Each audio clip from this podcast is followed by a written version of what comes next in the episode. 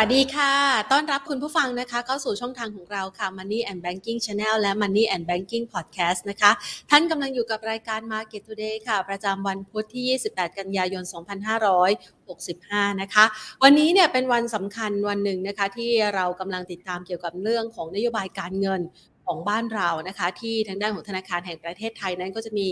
การประชุมนะคะ เป็นวาระสำคัญในการที่จะพิจารณาทิศทางอัตราดอกเบี้ยนโยบาย ท่ามกลางความผันผวนนะคะ ของนโยบายการเงินที่แตกต่างกันของประเทศหลักๆ โดยเฉพาะอย่างยิ่งประเทศเศรษฐกิจหลักๆเนี่ยนะคะ ไม่ว่าจะเป็นสหรัฐยุโรปนะคะจีนหรือว่าญี่ปุ่นนะคะ ซึ่งวันนี้เนี่ยมีการรายงานตั้งแต่ช่วงเช้าที่ผ่านมาจริง ๆ แล้วเนี่ยนะคะ ต้องบอกว่าสถานการณ์ความผันผวนเนี่ยเกิดขึ้นในช่วงเดือนกว่าๆที่ผ่านมานะคะหลังจากที่เรารับทราบนะคะว่าแนวโน้มของอัตราเงินเฟ้อของสหรัฐอเมริกามันไม่ได้ชะลอตัวลง อย่างเห็นได้ชัดอย่างที่นักลงทุนคาดหวังนะคะ ในขณะที่ทางด้านของธนาคารกลางของสหรัฐอเมริกายืนยันในการเดินหน้าขึ้นอัตราดอกเบี้ย อย่างต่อเนื่องและระบุบอกว่าไม่น่าจะปรับอัตราดอกเบี้ยลงในระยะเวลาอันใกล้นะคะ นอกเหนือจากนี้ค่ะ ตัวเลขต่างๆ ที่เริ่มมา confirm ในช่วงเวลานี้เราจะเห็นได้ว่าทั้งอัตราผลตอบแทนพันธบัตรระยะ รัฐบาลนะคะ ระยะเวลา 2 ปีนะคะ ก็พุ่งสู่ระดับ 4%ไปเรียบร้อยแล้วนะคะ ซึ่งไม่เพียงแค่ระยะสั้นเท่านั้นนะคะ แต่ว่าพันธบัตรนะคะ ระยะเวลาประมาณ 10 ปีเนี่ยของสหรัฐอเมริกานะคะ ก็มีการปรับตัวสูงขึ้นค่ะ พุ่งเหนือระดับ 4%ด้วยเช่นเดียวกันนะคะ วันนี้เนี่ยขึ้นมาทดสอบที่ 4.007%นะคะ ในขณะที่อัตราผลตอบแทนพันธบัตรรัฐบาลสหรัฐในระยะเวลา 2 ปีนั้นก็ขึ้นไปสู่ระดับ 4.2891%ไปเรียบร้อยแล้วนะคะ เหลือที่ 30 ปีนี่แหละกำลังจ่อๆตามมานะคะ อยู่ที่ 3.88%นะคะ ภาพบรรยากาศเหล่านี้เนี่ยมันสะท้อนให้เห็นว่าแนวโน้มของการเร่ง หรือว่าการเดินหน้าในการขึ้นอัตราดอกเบี้ยยังคงมีอยู่ และก็พยายามที่จะสกัดในเรื่องของเงินเฟ้อนะคะ ของสหรัฐอเมริกาให้ลงให้ได้นะคะ ในขณะที่บ้านเราเองนโยบายการเงินค่อนข้างแตกต่าง ซึ่งก็ค่อนข้างสวนทางแหละเพราะว่าประเทศเศรษฐกิจหลักๆ ใช้นโยบายการขึ้นอัตราดอกเบี้ย เพื่อดูแลด้านความผันผวน แล้วก็เงินเฟ้อภายในประเทศ ในขณะที่จีนเองนะคะ ยังฟื้นตัวไม่ดีจากโควิด ญี่ปุ่นเองก็พยายามที่จะผลักดันให้เศรษฐกิจฟื้นตัวเหมือนบ้านเราเนี่ยนะคะ สรุปสุดท้ายแล้ววันนี้เนี่ยนะคะ ล่าสุดที่มีการประชุมออกมาในช่วงเวลาบ่าย2นะคะที่ผ่านมากนงมีมติเป็นเอกฉันในการขึ้นอัตราดอกเบี้ยนโยบาย 0.25%ค่ะ ดังนั้นเดี๋ยวเรามาประเมินสถานการณ์เหล่านี้กันนะคะว่า 1 เลยขึ้นดอกเบี้ยเท่านี้นะคะมันเพียงพอไหมที่จะช่วยลดความผันผวนด้านอัตราแลกเปลี่ยนของไทย ในขณะเดียวกันณปัจจุบันนี้นะคะตลาดหุ้นไทย หลายๆคนเนี่ยมีมุมมองที่แตกต่างแล้วนะคะมองฝากหนึ่งก็คือยังมองว่าไทยเนี่ยเศรษฐกิจยังแข็งแกร่งอยู่ในช่วงของการฟื้นตัวน่าจะสามารถผ่านพ้นในช่วงวิกฤตนี้ไปได้ แต่อีกส่วนหนึ่งเนี่ยนะคะก็มองว่าอ้าวแต่ว่าตลาดหุ้นต่างประเทศมันพังอะนะคะไทยจะอยู่ได้อย่างไรท่ามกลางวิกฤตในครั้งนี้นะคะ เดี๋ยวเรามาพูดคุยในเรื่องนี้กันก่อนอื่นเราไปดูที่บรรยากาศการซื้อขายของตลาดหุ้นไทย ในช่วงของภาคเช้าที่ผ่านมากันก่อนค่ะ เราจะเห็นได้ว่า ตลาดหุ้นไทยนี่ก็หนีไม่พ้นแรงขายนะคะ หลังจากที่มีแรงขายส่งผลทำให้ตลาดหุ้นต่างประเทศปรับพักฐานในช่วงที่ผ่านมา หุ้นไทยก็โดนเช่นเดียวกันวันนี้เอเชียก็ยังคงร่วงแรงต่อเนื่องนะคะ หุ้นไทยในเช้าวันนี้ปรับตัวลดลงไปหลุดระดับ 1,600 จุด ลงไปทดสอบที่ระดับ 1,595.76 จุดค่ะ หรือว่าติดลบไป 14.82 จุดนะคะ แล้วก็มีการรีบาวกลับคือมีแรงซื้อกลับคืนมานะคะ ขึ้นมา ยืนปิดตลาดที่ 1,605.12 จุด ปรับลดลงไป 5.46 จุดนะคะ ด้วยมูลค่าการซื้อขาย 34,765 ล้านบาทค่ะ โดย 5 อันดับหลักทรัพย์ที่มีมูลค่าการซื้อขายนี่ยังพอมีสีเขียวให้เห็นบ้างนะ ถ้าเราเปิดตลาดมาในช่วงเช้านี่ส่วนใหญ่แล้วจะเป็นสีแดงแทบทั้งหมดเลยนะคะ เป็นแรงขาย แต่ว่าเช้าวันนี้เนี่ยสรุปสุดท้ายแล้วนะคะ ครึ่งเช้า CPO ทรงตัวค่ะ มีมูลค่าการซื้อขายอยู่ที่อันดับหนึ่งนะคะ เช่นเดียวกันกับปตทสพราคาทรงตัวที่ 164.50 หรือว่า 164บาท50 สตางค์ทียูขยับเพิ่มขึ้น 4.57%ค่ะ SCB นะคะราคาปรับลดลงไป 0.48%และ Advance ขยับเพิ่มขึ้น 0.51%นะคะ วันนี้นะคะ เดี๋ยวเราจะไปพูดคุยกันนะคะ ว่าในมุมมองของพี่ต้นเองจะประเมินสถานการณ์อย่างไรนะคะ ก่อนอื่นค่ะ ขอขอบพระคุณผู้ใหญ่ใจดีที่ให้การสนับสนุนรายการของเรากันก่อนนะคะ True 5G คบกับ True ดียิ่งกว่าค่ะ และทางด้านของ SCB ธนาคารไทยพาณิชย์นะคะ มาพูดคุยกันเลยดีกว่านะคะ พูดคุยกับคุณพเดิมพบสงเคราะห์กรรมการผู้จัดการจากบริษัทหลักทรัพย์หยวนต้าประเทศไทยค่ะ สวัสดีค่ะพี่ต้นค่ะ ครับ สวัสดีครับ แผนแล้วก็ค่ะผู้ชมครับ ค่ะ อย่างที่เราติดตามกันมานะคะพี่ต้นวันนี้สรุปสุดท้ายแล้ว ธนาคารแห่งประเทศไทยก็ไม่ได้เหนือความคาดหมายไปนะคะ ขึ้นอัตราดอกเบี้ยนโยบาย 0.25%พี่ต้นมองว่าปัจจัยนี้เนี่ยมันจะไปช่วยลดทอนความผันผวนที่เกิดขึ้นในตลาดเงินในช่วงเวลานี้ให้กับไทยเราได้หรือเปล่าคะก็อาจจะดูแล้วลำบากครับในช่วงของหนึ่งเดือนที่ผ่านมานะครับ เพราะว่าประเด็นของต่างประเทศนะครับ โดยเฉพาะสหรัฐอเมริกา นะครับแล้วก็ทางยุโรปอังกฤษนะครับญี่ปุ่นจีน ประเทศอมหาอำนาจเนี่ยก็เรียกได้ว่าค่อนข้างจะผันผวนในเชิงลบนะครับ ก็คือถ้าดูในฝั่งของอเมริกา ก็ปรากฏว่ามีทิศทางที่จะมีการขึ้นดอกเบี้ย ปรับขึ้นเรื่อยๆนะครับแล้วก็จะปรับแรงกว่าชาวบ้านหน่อยนะครับหลังจากที่เมื่อวานนี้ก็มีการถแถลงของประธานเฟดนะครับก็คือคุณบูลาด ปรากฏว่าก็ยังใช้นโยบาย aggressive ต่อนะครับก็คือขึ้นดอกเบี้ยนะครับแล้วก็ไม่ค่อยมองประเด็นในเรื่องของเศรษฐกิจมากนักนะครับเขามองเรื่องของเงินเฟอ้อมากกว่านะครับแต่ว่าสถานการณ์คำถามคือว่าสิ่งที่คุณบุลาดเคยพูดถึงไว้นานมาแล้วนะครับเมื่อ 6 เดือนที่แล้วนะครับว่าดอกเบี้ยสิ้นปีนี้นะครับควรจะอยู่ที่ 4.5%นะครับซึ่งปัจจุบันเนี้ย นะครับมันก็มีโอกาสเป็นอย่างนั้นนะครับว่าดอกเบี้ยถ้าดูการทำดอทพอตนะครับเมื่อการประชุมครั้งล่าสุดของธนาคารกลางสหรัฐเนี่ยก็บ่งบอกว่าจะขึ้นดอกเบี้ยอีกจุด75 ในครั้งหน้านะครับแล้วก็อีกจุด5ในครั้งถัดไปนะครับซึ่งดอกเบี้ยนะครับหรือว่าจุดสูงสุดของธนาคารกลางสหรัฐในครั้งนี้นะครับน่าจะตกอยู่ที่แถวแถว4.4 ถึง 4.5%นะครับซึ่งถ้าดูรายงานล่าสุดนะครับ ของปีนี้นะครับก็คาดว่าตัวดอกเบี้ยจะอยู่ที่ 4.1 ถึง 4.4%นะครับแล้วก็ปีหน้าจะอยู่ที่ 4.4 ถึง 4.9%นะครับนั่นก็หมายความว่าทุกอย่างที่คุณบุลาดพูดไว้ก่อนหน้านี้นะครับมันก็ตอบสนองกับในเรื่องของการคาดหมายกันพอสมควรนะครับหรือใช้คำว่าเรียกว่ามันก็ใกล้ถึงจุด ถ้าพูดภาษาง่ายๆ คือใกล้แนวต้านนะครับใกล้ถึงที่ทุกคนนะครับหรือว่าคุณบุลาดมองไว้ ก่อนหน้านี้แล้วนะครับ ก็สอดคล้องกับมุมมองของคุณโจโลมโพเวลนะครับ ก่อนหน้านี้ที่แอคทีฟมากขึ้นนะครับ หลังจากที่ก่อนหน้านี้ก็จะพูดถึงเรื่องของเงินเฟอ้อที่อาจจะพอควบคุมได้นะครับ ดอกเบี้ยอาจจะขึ้นอย่างช้าๆ แต่หลังจากที่มีการส่งสัญญาณตอนประชุมแจ็คสันโฮนะครับว่าการขึ้นดอกเบี้ยเนี่ยอาจจะรุนแรงนะหรืออาจจะเพิ่มขึ้นค่อนข้างจะแอคทีฟ นะครับก็ทำให้สถานการณ์ก็เหมือนกับว่าในภาพแบบนี้นะครับมีผลในเรื่องของการลงทุนกับเรื่องของสินทรัพย์เสี่ยงหลาย ๆ ทุกบริษัทเลยนะคือตอนนี้สินทรัพย์เสี่ยงไม่ใช่เฉพาะหุ้นอย่างเดียวนะครับตลาดตราสารหนี้ก็คือพันธบัตรรัฐบาล หุ้นกู้นะครับหรือสินค้าโภคภัณฑ์นะครับคอมมอดิตี้ต่าง ๆ ราคาทอง ราคาน้ำมันนะครับก็ปรับตัวลดลงค่อนข้างจะมากนะครับใช้คำว่ามากเลยนะครับแต่ทางกลับกันคือดอลลาร์อินเด็กซ์ นะครับก็ปรับแข็งค่าขึ้นไปเรื่อยๆเรื่อยๆนะครับตอนนี้ล่าสุดก็เกือบเกือบร้อยสิบสี่ร้อยสิบห้านะครับก็ทำให้สถานการณ์ก็เหมือนกับว่าทุกคนมุ่งไปที่ตรงนั้นแล้วนะครับซึ่งเมื่อวานนี้นะครับก็มีเฮาเฮาหนึ่งนะครับก็มีการคาดหมายนะครับคือ Morgan Stanley นะครับคาดหมายว่าตัวค่าเงินดอลลาร์นะครับที่เราเรียกว่าดอลลาร์อินเด็กซ์เนี่ยอาจจะวิ่งไปถึง 118นะครับตอนนี้ 114 นะครับแล้วก็อาจจะพุ่งไปถึง 120นะครับไอ้ตรง 120เนี่ยมันเคยเกิดขึ้นตอนปี 2000 2002โอ้โห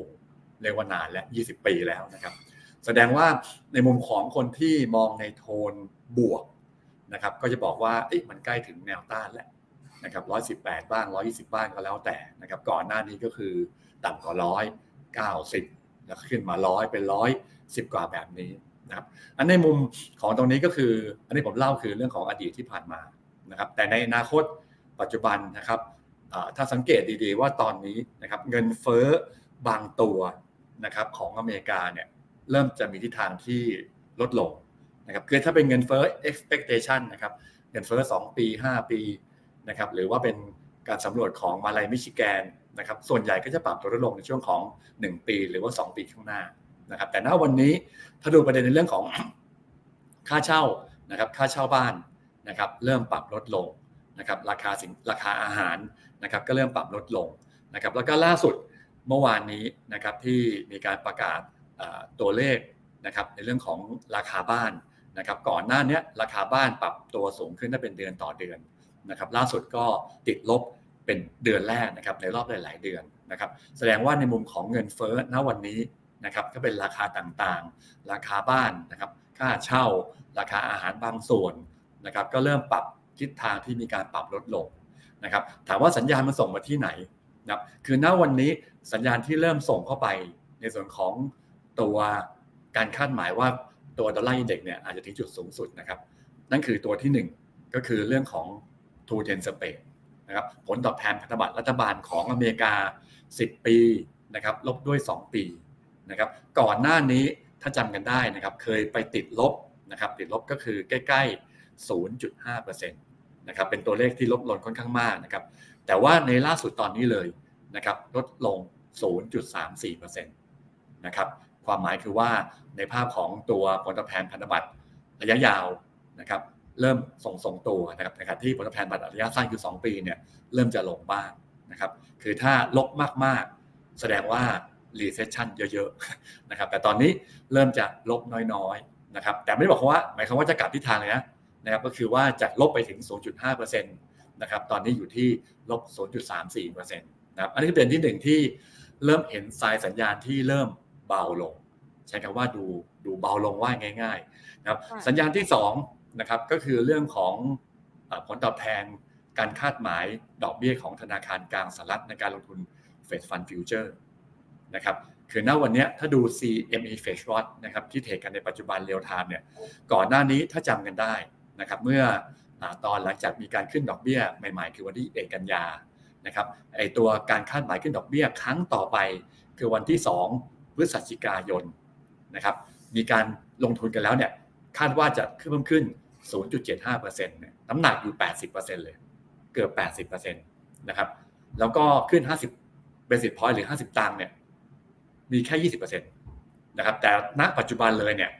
ที่ขึ้นจุด75นะครับคือจาก 3 ถึง 3.25%เป็น 3 ถึงจุด75ถึง4%เนี่ยน้ำหนักตอนนี้จากเกือบ 80นะครับตอนนี้เหลือ 56%น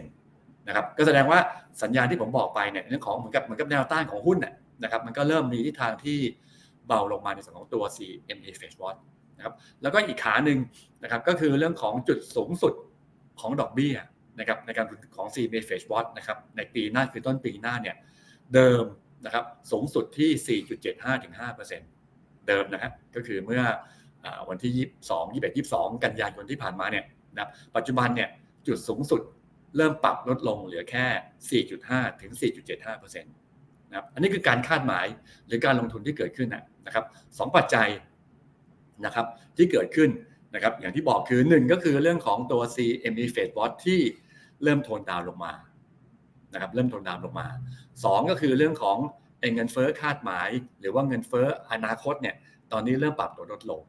นะครับแล้วก็อีกประเด็นหนึ่งก็คือประเด็นที่3นะครับก็คือเรื่องของเศรษฐกิจของอเมริกาเองนะครับที่จะบ่งบอกว่ามีโอกาสที่ดอกเบี้ยจะขึ้นแรงหรือไม่แรงน่นั่นคือตัวเลขเศรษฐกิจ นะครับปัจจุบันเนี้ยนะครับตัวเลขของ GDP now นะครับของทางเฟดสาขาแอตแลนตานะครับเดิมอยู่ที่ 2%ลงมาเหลือ1%ในไตรมาสที่ 3 นะปรากฏว่าสัปดาห์ที่แล้วนะครับวันที่ 20 เหลือ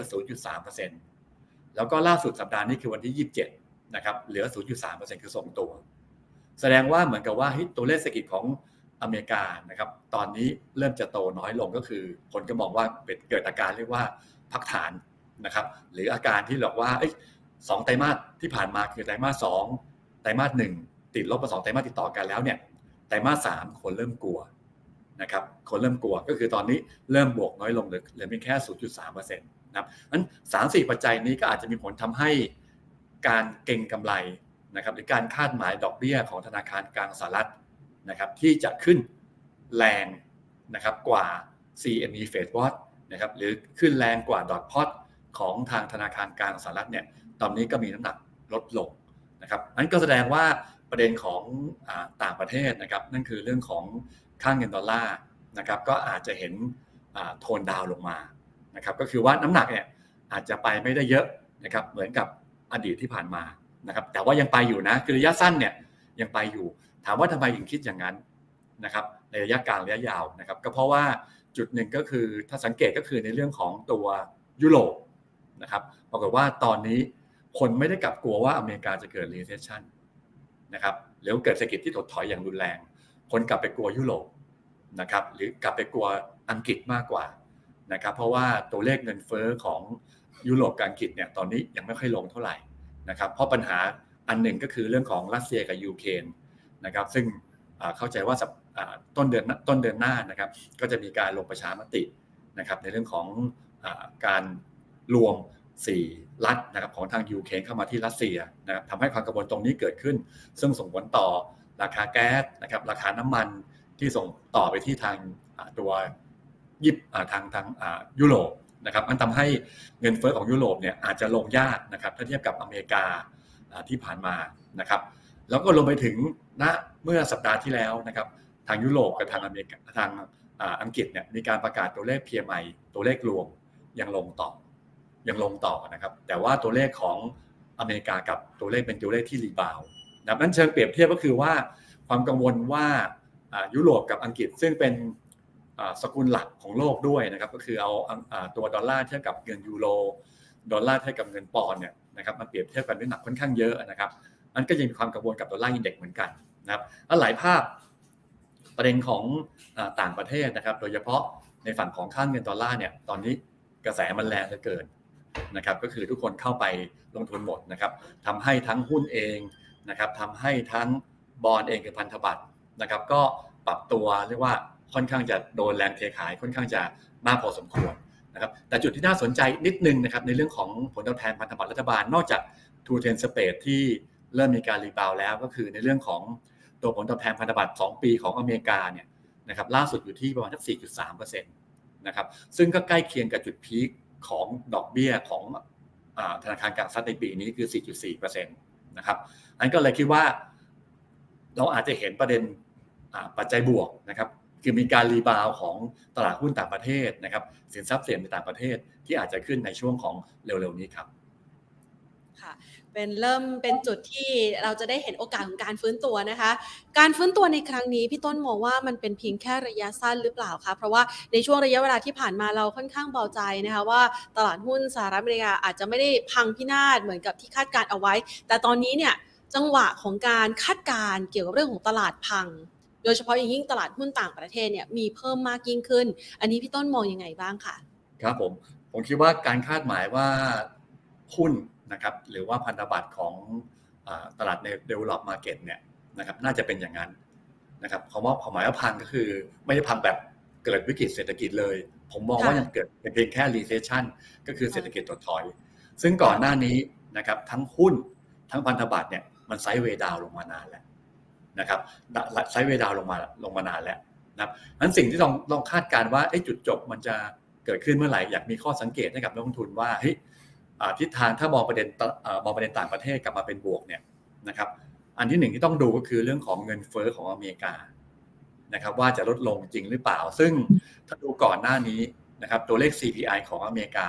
นะครับ ปรับลงนะจาก 8.5มันเหลือ 8.3เปอร์เซ็นต์แต่ว่า core CPI มันกลับเพิ่มขึ้นนะครับจาก 5.9 เป็น 6.3เปอร์เซ็นต์นะครับมันก็เลยมองขัดแย้งอยู่นะครับหรืออีกตัวหนึ่งที่จะมีการประกาศกันในช่วงของ วันศุกร์นะครับก็คือวันที่ 30 กันยายนนะครับนั่นคือตัวเลข PCE นะครับก็เป็นเงินเฟอ้อของบุคคลนะครับ ก็มีทิศทางที่ทรงตัวนะนะครับเพราะว่าคาดหมายว่า core PCE จาก 4.6 จะเป็น 4.7 นะครับมันแสดงว่าน้ำหนักคือเมื่อกี้ผมบอกว่าหลายตัวเริ่มเห็นตัวเลขบ่งชี้ว่าลง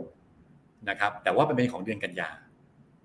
นะครับ แต่ว่าที่จะประกาศนี่คือตัวเลขของเดือน สิงหานะครับ ซึ่งผมมองว่าวันที่ 30 กันยาที่จะประกาศ PCE ของเดือนสิงหาเนี่ย ผมมองว่าความความผลในเชิงบวก ก็คือว่าเห็นเงินเฟ้อลดลงเนี่ยยังไม่น่าจะเกิดขึ้นนั้นความกังวลก็ยังตกต่อไปนะครับ ก็คงต้องไปรอดูว่าเดือนกันยาที่เมื่อกี้คาดหมายว่า จะมีทางที่ปรับลงนะครับ คือนอกจากตัวเรื่องของอราคาบ้านใหม่นะครับ ตัวเลขของอค่าเช่านะครับ การเดินทาง นะครับหลาย ๆ ตัวเนี่ยเริ่มปรับตัวลดลงแล้วเนี่ยเดือนกันยาจะส่งผลให้ตัว CPI นะครับหรือ PPI จะปรับลงต่อหรือเปล่านะครับหรือ PCE เดือนกันยายนนั้น จะปรับตัวลดลงหรือไม่นะครับหรืออันที่ 2 ที่ต้องดูนะครับซึ่งมันจะส่งผลก่อนคนแรกนะครับนั่นคือเรื่องของผลตอบแทนพันธบัตรรัฐบาลของอเมริกา ทั้ง 10 ปี 2 ปีนะครับจะเริ่มลดลงหรือเปล่า ซึ่งถ้ามองเรามองดูเนี่ยมันอาจจะดูช้า นะครับเราอาจจะเห็นไม่ชัดหรืออาจจะพอมันลงแล้วเนี่ยมันอาจตกใจนะครับตกใจคือตกใจก็คือว่ามีเกิดการเกิดการอาการที่เรียกว่า short covering ก็คือซื้อคืนว่ากันง่ายๆนะครับก็มีโอกาสนะเพราะว่าตอนนี้ถ้าดู put call ratio มัน put หมดอะก็คือซื้อ option ในฝั่งของ put เต็มที่เต็ม max เลยสูงสุดในรอบประวัติศาสตร์ที่ผ่านมาเลยก็ว่ากันง่ายๆคือตอนนี้เฮดฟันเนี่ยแทงว่าลงนะครับคือคาดหมายว่าหุ้นอเมริกาน่าจะมีการทิศทางที่ปรับตัวลดลง นะครับหรือแม้แต่ตัวของบอลก็เหมือนกันนะครับฝั่งพุทธก็ค่อนข้างเยอะพอสมควรนะครับนั่นก็หมายความว่าเราถ้าจะดูตลาดหุ้นนะว่าจะมีรีบาวอยู่นะครับให้ดูตลาดบอลพันธบัตรนะครับคือสิบปีสองปีเริ่มลงหรือเปล่า อันนั้นก็ยากเหมือนกันนะนะถ้าลงแล้วเนี่ยผมเชื่อผมเชื่อว่าหุ้นก็คงจะขึ้นนำไปก่อนเนี่ยนะครับ แต่อยากให้ดูว่า อย่างที่บอกคือเมื่อกี้นะครับ ก็คือว่าถ้าดูสิบปีเนี่ยไอ้ถ้าดูสองปีเนี่ยใกล้ๆสี่จุดสี่เมื่อไหร่ นะครับซึ่งก็ตรงกับไอ้ตัวการคาดหมายของเฟดนะครับในปีนี้คือ 4.4%นะครับคือถ้าใกล้กัน 4.4 เนี่ยผมคิดว่าโอกาสที่หุ้นจะกลับตัวหรือบอลยูจะลดลงเนี่ยผมว่ามองมองเป็นไปได้สูง หรือว่าอันที่ผมดูหลักๆเลยตอนนี้นะครับก็คือว่าดูว่าตลาดหุ้นจะกลับมาอีกครั้งหนึ่งหรือเปล่าเนี่ยถ้าดูเฉพาะประเด็นต่างประเทศนะก็คือเรื่องของ two ten spread นะครับก็คือผลตอบแทนพันธบัตร 10 ปี ลบ 2 ปีของอเมริกา นะครับ ซึ่งเมื่อกี้เรียนได้ทราบว่าก่อนหน้านี้นะครับ มันเคยต่ำสุดนับรอบที่แล้วนะเคยต่ำสุด อยู่ที่ลบ 0.3%รอบนี้มันลงมาที่ 0.5%ติดลบนะคือมันลงตัวข้างล่างคือลดลดลดมากขึ้นนะครับ แต่ณวันนี้มันเริ่มลบ 0.34%นี่แสดงว่าโทนมันก็คือว่าเริ่มเห็นในฝั่งของบวกมากขึ้นนะครับ แล้วก็ถ้าดูทางเทคนิคนะครับ พอดีเอา2 10 space ไปในทางเทคนิคเนี่ย นะครับปรากฏว่าตัว RSI MACD ก็คือโลยกขึ้นนะครับแสดงว่าในภาพของ2 10 space เนี่ยกำลังจะติดลบน้อยลงทันนะฮะงั้นถ้าพอ2 10 space นะครับในอนาคตนะครับคือเริ่มใกล้ๆศูนย์นะครับใกล้ๆศูนย์เมื่อไหร่นะหรือว่ามันขึ้นต่ออะนะครับเป็นลบ 0.2 ลบ 0.1 หรือเป็นศูนย์เลยเนี่ย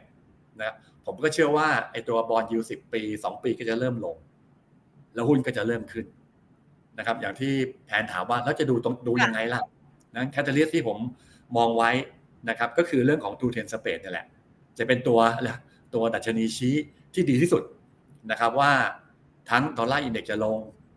นะครับพันธบัตรจะเริ่มกลับมา หุ้นจะเริ่มกลับมานะครับ แต่ว่าหน้ารอบนี้นะครับทำไมถึงมองว่าในฝั่งของตัวอเมริกายุโรปนะครับ แล้วก็อังกฤษ นะครับน่าจะเป็นแค่ขารีบาวก็เพราะว่าอะไรเพราะว่าณตอนนี้ถ้าดูประมาณการเศรษฐกิจนะครับของ ADB นะครับก่อนหน้านี้นะครับหรือว่าของ World Bank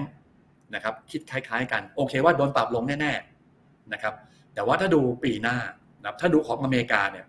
ปีนี้คาดว่าโต 1.6%ของ ADB นะครับปีหน้าเหลือโตแค่ 1.0 เห็นไหมก็คือว่าเติบโตน้อยลง ยุโรปนะครับจาก 2.5 จะเป็น 0.7เห็นไหมมันมันมันมันจะโตน้อยลงนะครับ แต่ว่าถ้าดูในฝั่งของตัวเอเชีย หรือเอเชียแปซิฟิกนะครับ ที่เมื่อวานนี้ก็ World Bank ก็มีการปรับตัวเลขลงมานะครับ ซึ่งถ้าดูของตัว ADB นะครับเขาคาดว่าตัวเอาตัวอาเซียนก่อนนะครับ ปีนี้โต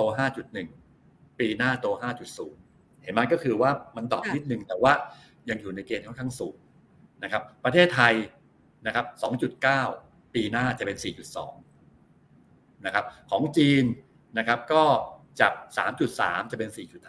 4.5 แต่ว่าจีนปีที่โดนโดนปรับลงนะนะคือถ้าไปฟังข่าวเนี่ยจะดูเหมือนกับว่าเฮ้ยโดนจีนโดนปรับลงในปีนี้ แต่ถ้าเชิงโมเมนตัมก็คือว่าปีนี้ 3.3 นะ ปีหน้าปีหน้า 4.5 นะของตัวประเทศจีน แล้วก็เมื่อวานนี้ก็คือ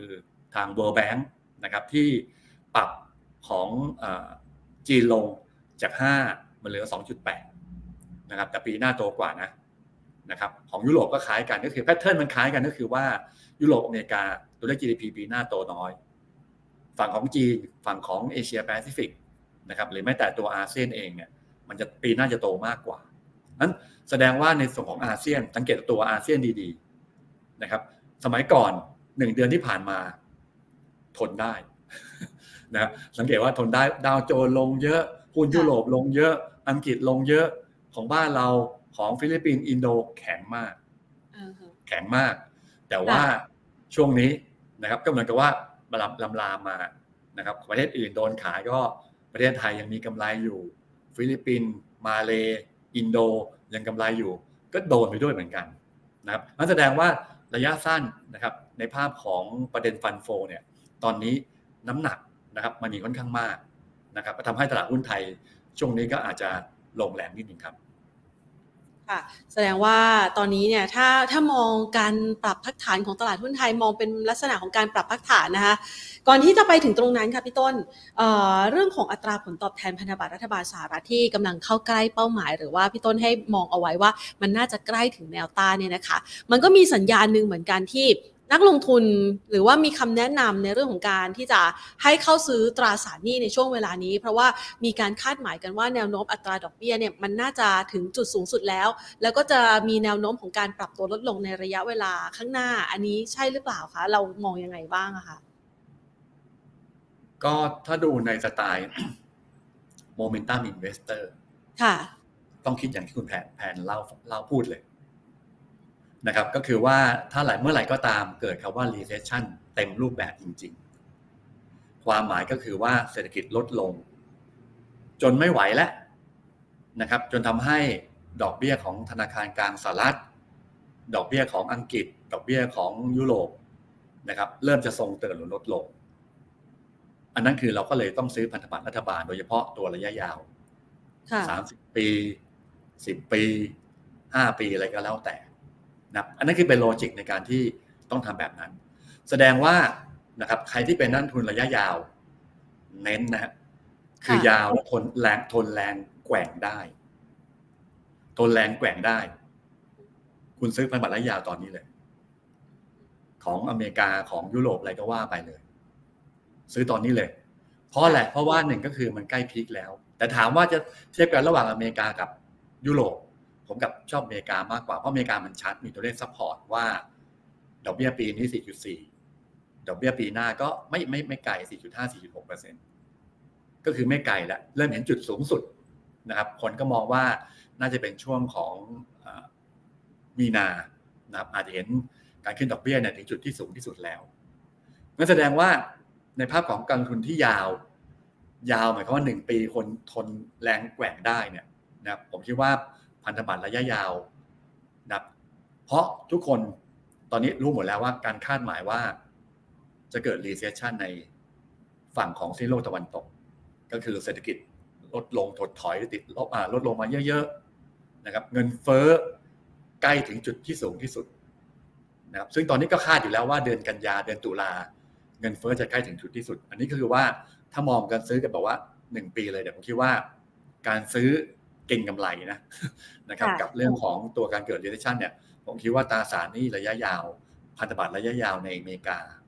นะครับหรืออาจจะซื้อ ETF หรือซื้อกองทุนนะครับตราสารนี่ระยะยาวในอเมริกา ก็น่าจะเป็นสิ่งที่ดีนะครับ แต่ว่าระยะสั้นนะครับ ซึ่งสิ่งตรงเนี้ยนะครับ ผมก็เคยพูดไปเมื่อเดือนที่แล้วนะครับ ว่าบอกว่าตอนเนี้ยให้เริ่มดูให้เริ่มเล็งนะครับ แต่ว่ายังไม่ให้ซื้อนะ นะครับ เริ่มเล็งแล้วนะครับ แล้วก็บอกว่าโอเคว่า ถ้าหนึ่งปีโอเค ซื้อเลยคุณไม่ต้องพูดถึงเลย ค่ะ อ่า แต่ว่าตอนนี้ ถ้าคุณจะซื้อตัวที่มันต่ำที่สุดนะครับ ก็จะมีสูตรบอกว่า เฮ้ย คุณซื้อพันธบัตรเนี่ยแต่คุณซื้ออะไรกันแล้วแต่เนี่ย คุณซื้อได้ไม่ต่ำสุดหรอกค่ะก็ใช่ อันนี้แบบนี้เลย แล้วก็ซื้อไปเลย แต่ว่าโอเคว่า ซื้อให้มีน้ำหนักมากขึ้นในโลจิกในการคิดก็คือว่า ถ้าเราเริ่มเห็น เงินเฟ้อลงจริง ๆ อย่างที่บอก ถ้าเป็นผมนะครับผมจะรอให้ประกาศตัวเลขเงินเฟ้อเดือนกันยา ของอเมริกานะครับ ที่เมื่อกี้บอกไปว่า CPI ของอเมริกานะครับ ถ้าดูตัวเลขเดือนเดือนอสิงหาเนี่ยลงนะครับ ถ้าเทียบกับเดือนกรกฎาก็คือจาก 8.5เหลือ8.3 แต่ไอ้ดันคอ PC คอ CPI เนี่ยมันกลับเพิ่ม 5.9 เป็น 6.3 เพราะนั้นณตอนนี้เกินเพิ่มทำให้บอลยูยังขึ้นอยู่ค่ะอันถ้าเราโอเคว่าช่วงต้นต้นเดือนตุลา มีการประกาศตัวเลข CPI ทั้ง CPI ทั่วไป CPI พื้นฐานเงินเฟ้อพื้นฐานลงทั้งคู่ นั่นแหละคือเวลาที่ซื้อพันธบัตรระยะยาวดีที่สุดนะครับหรือว่าเกิดอาการที่มั่นใจมากขึ้น ก็คือให้ดูที่ core PCE ลงในเดือนกันยาหรือเปล่า หรืออีกอะนะครับถ้าจะดูแบบที่ผมบอกไปเมื่อสักครู่นี้ มันลงถึงหุ้นด้วยที่มีการรีบาวก็คือ two ten Spain ผลตอบแทน 10 ปี 2 ปี เริ่มจากลบน้อยลงนะครับ หรือใกล้ๆศูนย์เมื่อไหร่เนี่ยผมคิดว่าพันธบัตรระยะยาวน่าสนใจ นั้นก็เห็นด้วยอย่างที่แพนถามว่าซื้อหรือเปล่า แต่ว่าผมให้ใกล้ไลน์ไปว่า ถ้าคุณแบบ ไม่ต้องสนใจอะคิดว่าหนึ่งปีเนี่ยผมทนแกว่งได้ ซื้อเลย ค่ะนะครับซึ่งถ้าใครไม่เคยแบบว่าโอเคว่าไม่อยากหงุดหงิดไม่อยากจะอะไรก็ซื้อตอนนี้เลย เพราะเดี๋ยวกลัวมันกลับตัว แล้วมันไม่ทันนะเพราะว่าไอ้เกิดขึ้นแบบเนี้ยฟันเมนเจอร์เนี่ย คิดเหมือนที่ผมพูดคิดเนี่ย แล้วเขาใส่ไว้ในเครื่องหมด เข้าใจไหมหมายความว่าตาสารนี่ก็มีโรบอทนะนะหมายความว่าเฮ้ยถ้ามันออกตัวเลขนี่มาปุ๊บมันซื้อเลย เรานอนอยู่หลับอยู่ไง เราซื้อไม่ทันเราซื้อไม่ทันเราซื้อไม่ทันเครื่องเขาซื้อก่อนอันนั้นเราเราไม่เราเราดักไว้ก่อนที่มันนั่นใจนะว่าเดือนกันยายนเนี่ยว่าเงินเฟ้อของอเมริกาจะลงนะครับก็ซื้อก่อนนี่ก็ไม่เสียหายก็แล้วแต่ท่านตัดสินใจแล้วกันแต่ว่าถ้า ten year เนี่ยผมคิดอย่างที่แพนพูดถึงนะครับว่าพันธบัตรตอนนี้ เริ่มเป็น moment ที่น่าสนใจจากว่าจากว่าจากเรียกว่าจากที่สี่ก็คือ recession นะครับค่ะมามองต่อนะคะพี่ต้น ในกรณีของตลาดหุ้นต่างประเทศเนี่ยในภาวะ recession ก็คือตอนนี้เขาอยู่ในช่วงของการ rebound ในขาของการ recession ก็คือยังอยู่ในตลาดหมีแหละ แต่ถ้าหากว่าเรามองกลับมาที่ตลาดหุ้นไทยนะคะ การลงครั้งนี้เนี่ยเราจะลงตามเขาหรือ เราลงมาเพื่อขึ้นต่อ เพราะว่ามีมุมมองที่แตกต่างต่อที่ทางการลงทุนในตลาดหุ้นไทยพอสมควรค่ะพี่ต้น บางคนบอกว่าไม่มั่นใจแล้วนะคะ ลงมาวันนี้หลุด 1600 ลงมา บางคนบอกมั่นใจมาก มีโอกาสจะไปถึงพันแด้วยซ้ำไป เราประเมินยังไงบ้างคะพี่ต้นผมยังคิดว่าหุ้นไทยยังแข็งแรงหุ้นอาเซียนยังแข็งแรงแต่คำว่าแข็งแรงที่ว่าไม่บอกว่าขึ้นเยอะนะครับ คือโดยเชิงเปรียบเทียบเนี่ย เราน่าจะ เด่นกว่าตลาดหุ้น develop market ผมคิดว่ายังไงก็ต้องเด่นเด่นกว่า ซึ่งเมื่อก่อนหน้านี้ก็ทนทนได้นะนะครับแต่ตอนนี้คือโฟมันไม่ไหวมันโดนทิ้งแบบไม่นั่นจริง ๆทำให้ตลาดหุ้นมันก็เลยปรับลง แต่ว่าก่อนหน้านี้ตั้งแต่สักสามสี่เดือนนะครับ ผมพยายามบอกว่าอินเด็กซ์หุ้นไทยเนี่ย จะแกว่งพันหกถึงพันเจ็ดถ้าจำได้ นะครับเหรียญมันหกเจ็ดสิบโดยประมาณเนี่ยเหรียญหกเก้าสิบโดยประมาณโดยอย่างเงี้ย ก็คือออกการไซด์เวย์พันหกกับพันเจ็ดแต่ต่างจาก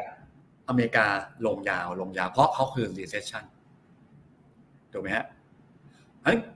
คำตอบที่ผมจะบอกว่า แล้วหุ้นไทยจะแข็งแรงไหมใช่ แต่ไม่ได้บอกว่ามันจะขึ้นไปเป็นพันเจ็ดพันแปดในแบบอันสั้น แต่ผมเชื่อว่าปลายปีต้นปี ยังยืนยันเหมือนเดิมนะครับว่าธันวาพฤศจิกาธันวาหุ้นไทยจะขึ้นได้ดี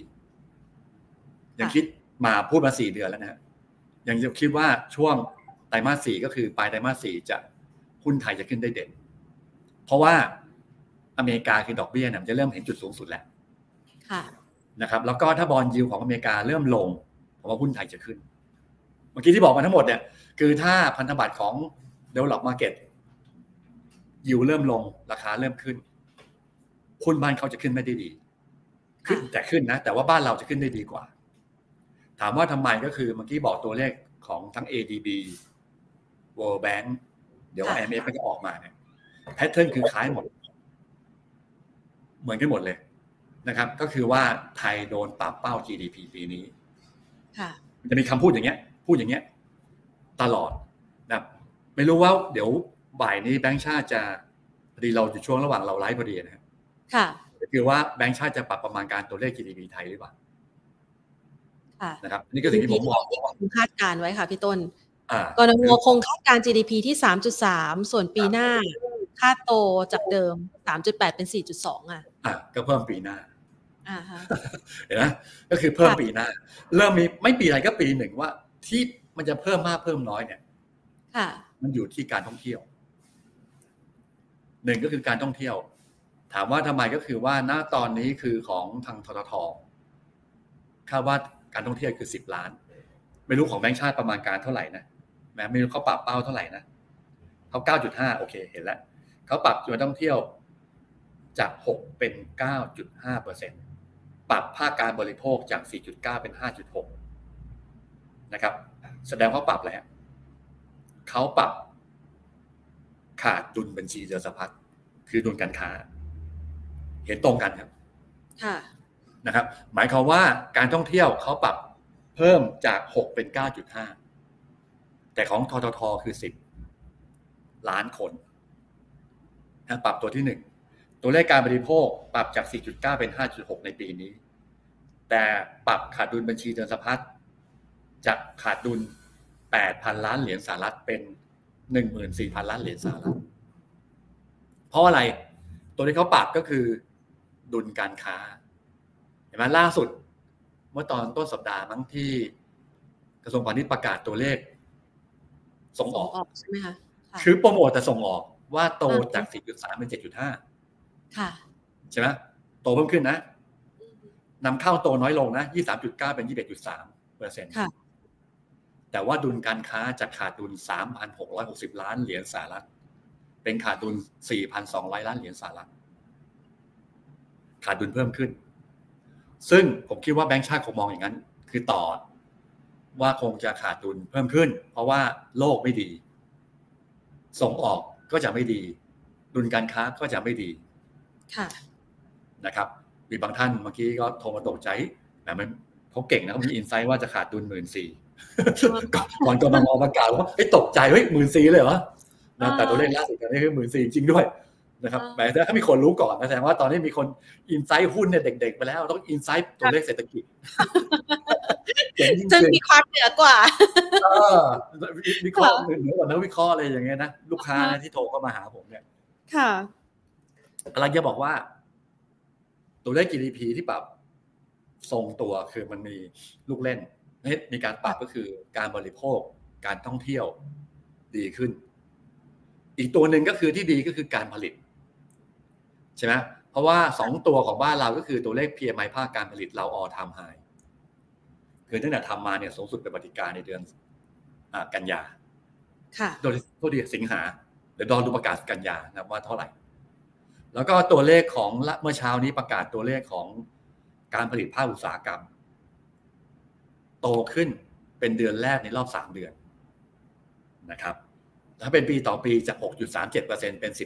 14.52%การผลิตเราเริ่มมานะนะการผลิตเริ่มมา ส่งออกไม่ดี การบริโภคดี การท่องเที่ยวดี การผลิตดี เดี๋ยวในอนาคตก็คือการลงทุนก็จะเริ่มกลับมาที่ดีขึ้นนะครับ เพราะนั้นจุดที่แบงก์ชาติมองก็คือว่าดีนะ นะครับ คือของอะไรของเข้าใจว่าของ World Bank ใช่ไหมที่ค่ะปรับตัวเลข GDP เราปีนี้เท่าไหร่สามจุดหนึ่งค่ะนะครับของ ADB ปรับปีนี้อ่าที่2.9ค่ะแบงก์ชาติ3.3ปีหน้าของแบงก์ชาติเท่าไหร่4 4.6นะฮะ4.6 4.2นะฮะ เออส่วนปีหน้าค่าโต 3.8 จากเดิม 4.2 ค่ะอ๋อปรับลดลงอ่าเหลือฮะ3.8 นะครับค่ะแต่ว่าแต่สังเกตว่ามันโตเพิ่มขึ้นนะมันโตเพิ่มขึ้นนะครับ คือจาก 33 เป็น 38ค่ะนะครับ แต่ว่าของ ADB เขามองปีหน้า 4.2 นะครับ แล้วก็ของ World Bank มอง 4.1นะของของต่างชาติมองเราดีดีมากกว่าแบงก์ชาตินะ นะครับใช่ค่ะก็มองมุมนี้คือว่าโมเมนตัมก็คือว่าดีนะครับค่ะก็ต้องดูว่าเงินเฟ้อของไทยที่บอกว่าเดือนกันยาจะเริ่มปรับลดลงเนี่ยนะครับ ว่าจะลงลงหรือเปล่านะครับ คือจุดพีคของเงินเฟ้อทั้งโลกนะฮะคือกันยานะครับ แล้วก็ตุลาจะมีการปรับลดลงหรือไม่นะครับ ก็เลยทำให้ในภาพของอการลงทุนในช่วงนี้นะผมคิดว่าหุ้นไทยก็ยังแข็งแรงนะครับ แต่ปรากฏว่า หุ้นไทย จุดหนึ่งที่น่าสนใจคือว่าจุดที่ดีคือว่า e a r n i n g yield gap ค่ะนะครับเราอยู่ตรงค่าเฉลี่ยแล้วนะครับ ที่ดีคือว่าบอลยูเราเนี่ย ผลตอบแทนพันธบัตรของไทยเนี่ยขึ้นไม่เร็ว ขึ้นไม่เร็วเหมือนกับฝั่งของตัวอเมริกายุโรปนะครับ ตอนนี้อยู่สามต้นๆ ของเขาไปสี่สี่ต้นๆแหละจะมาสิบปีนะนะครับ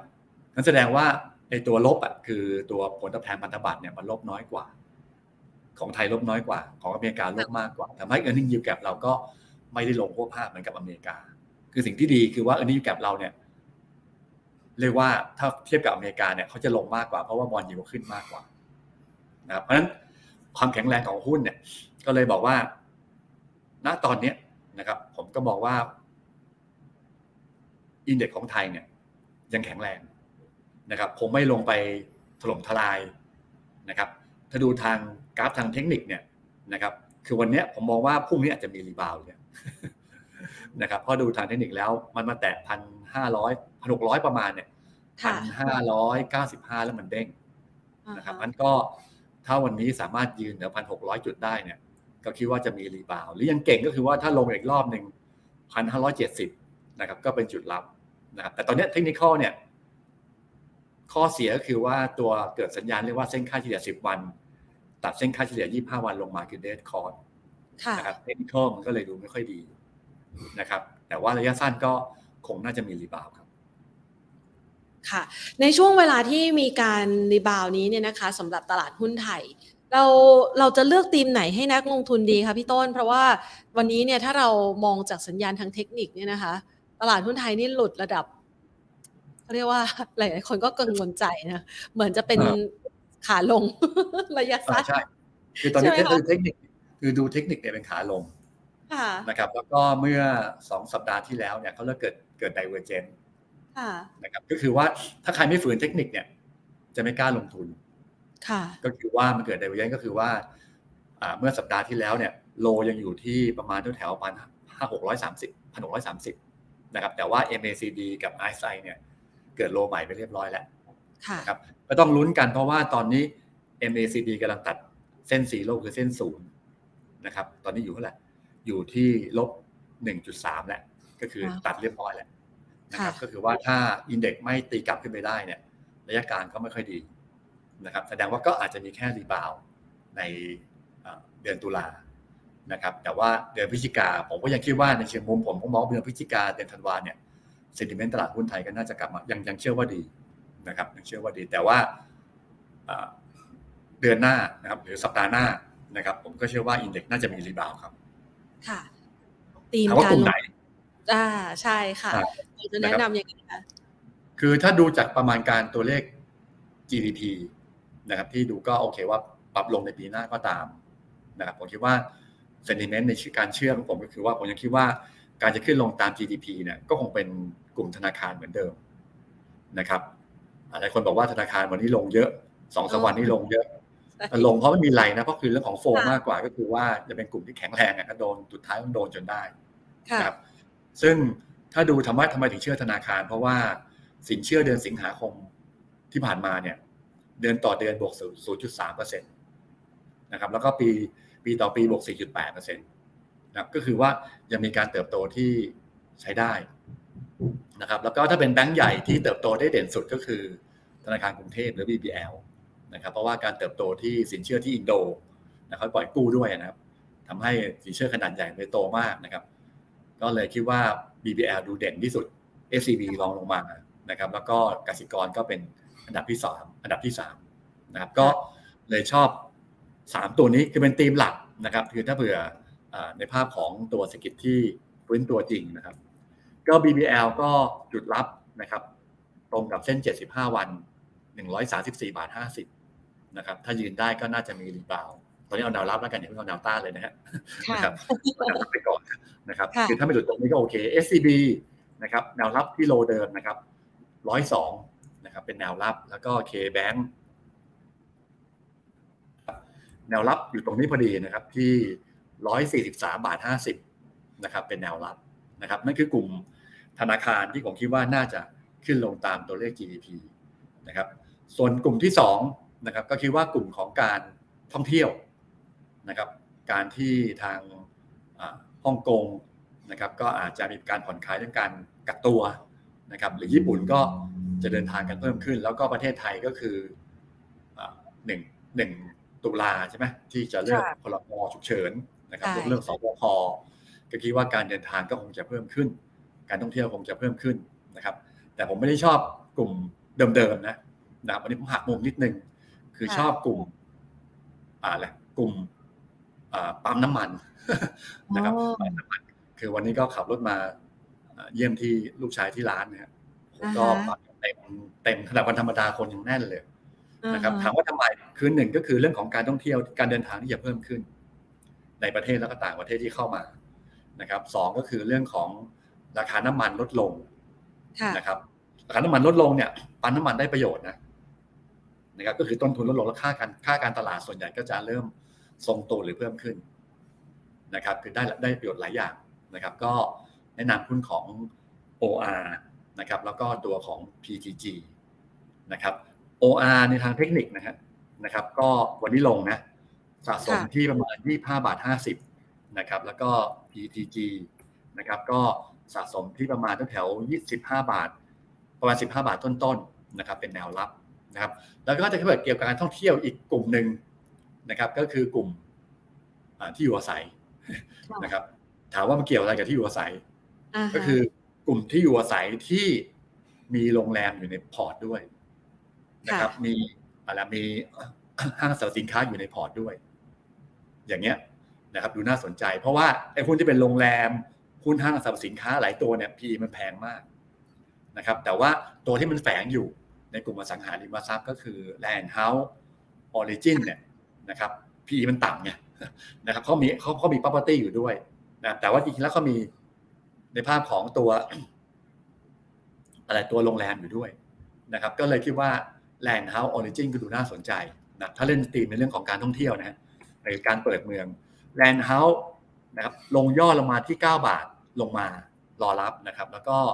Originนะครับ ถ้าลงมาที่แถวแถว10บาท10บาท10ตังค์10บาท20ก็จะเป็นแนวรับนะครับ ก็วันนี้เดือนนี้ชอบ2ตีมแล้วกันหนึ่งคือแบงก์แล้วก็กลุ่มเรียกว่ากลุ่มเปิดเมืองแล้วกันนะครับ ค่ะ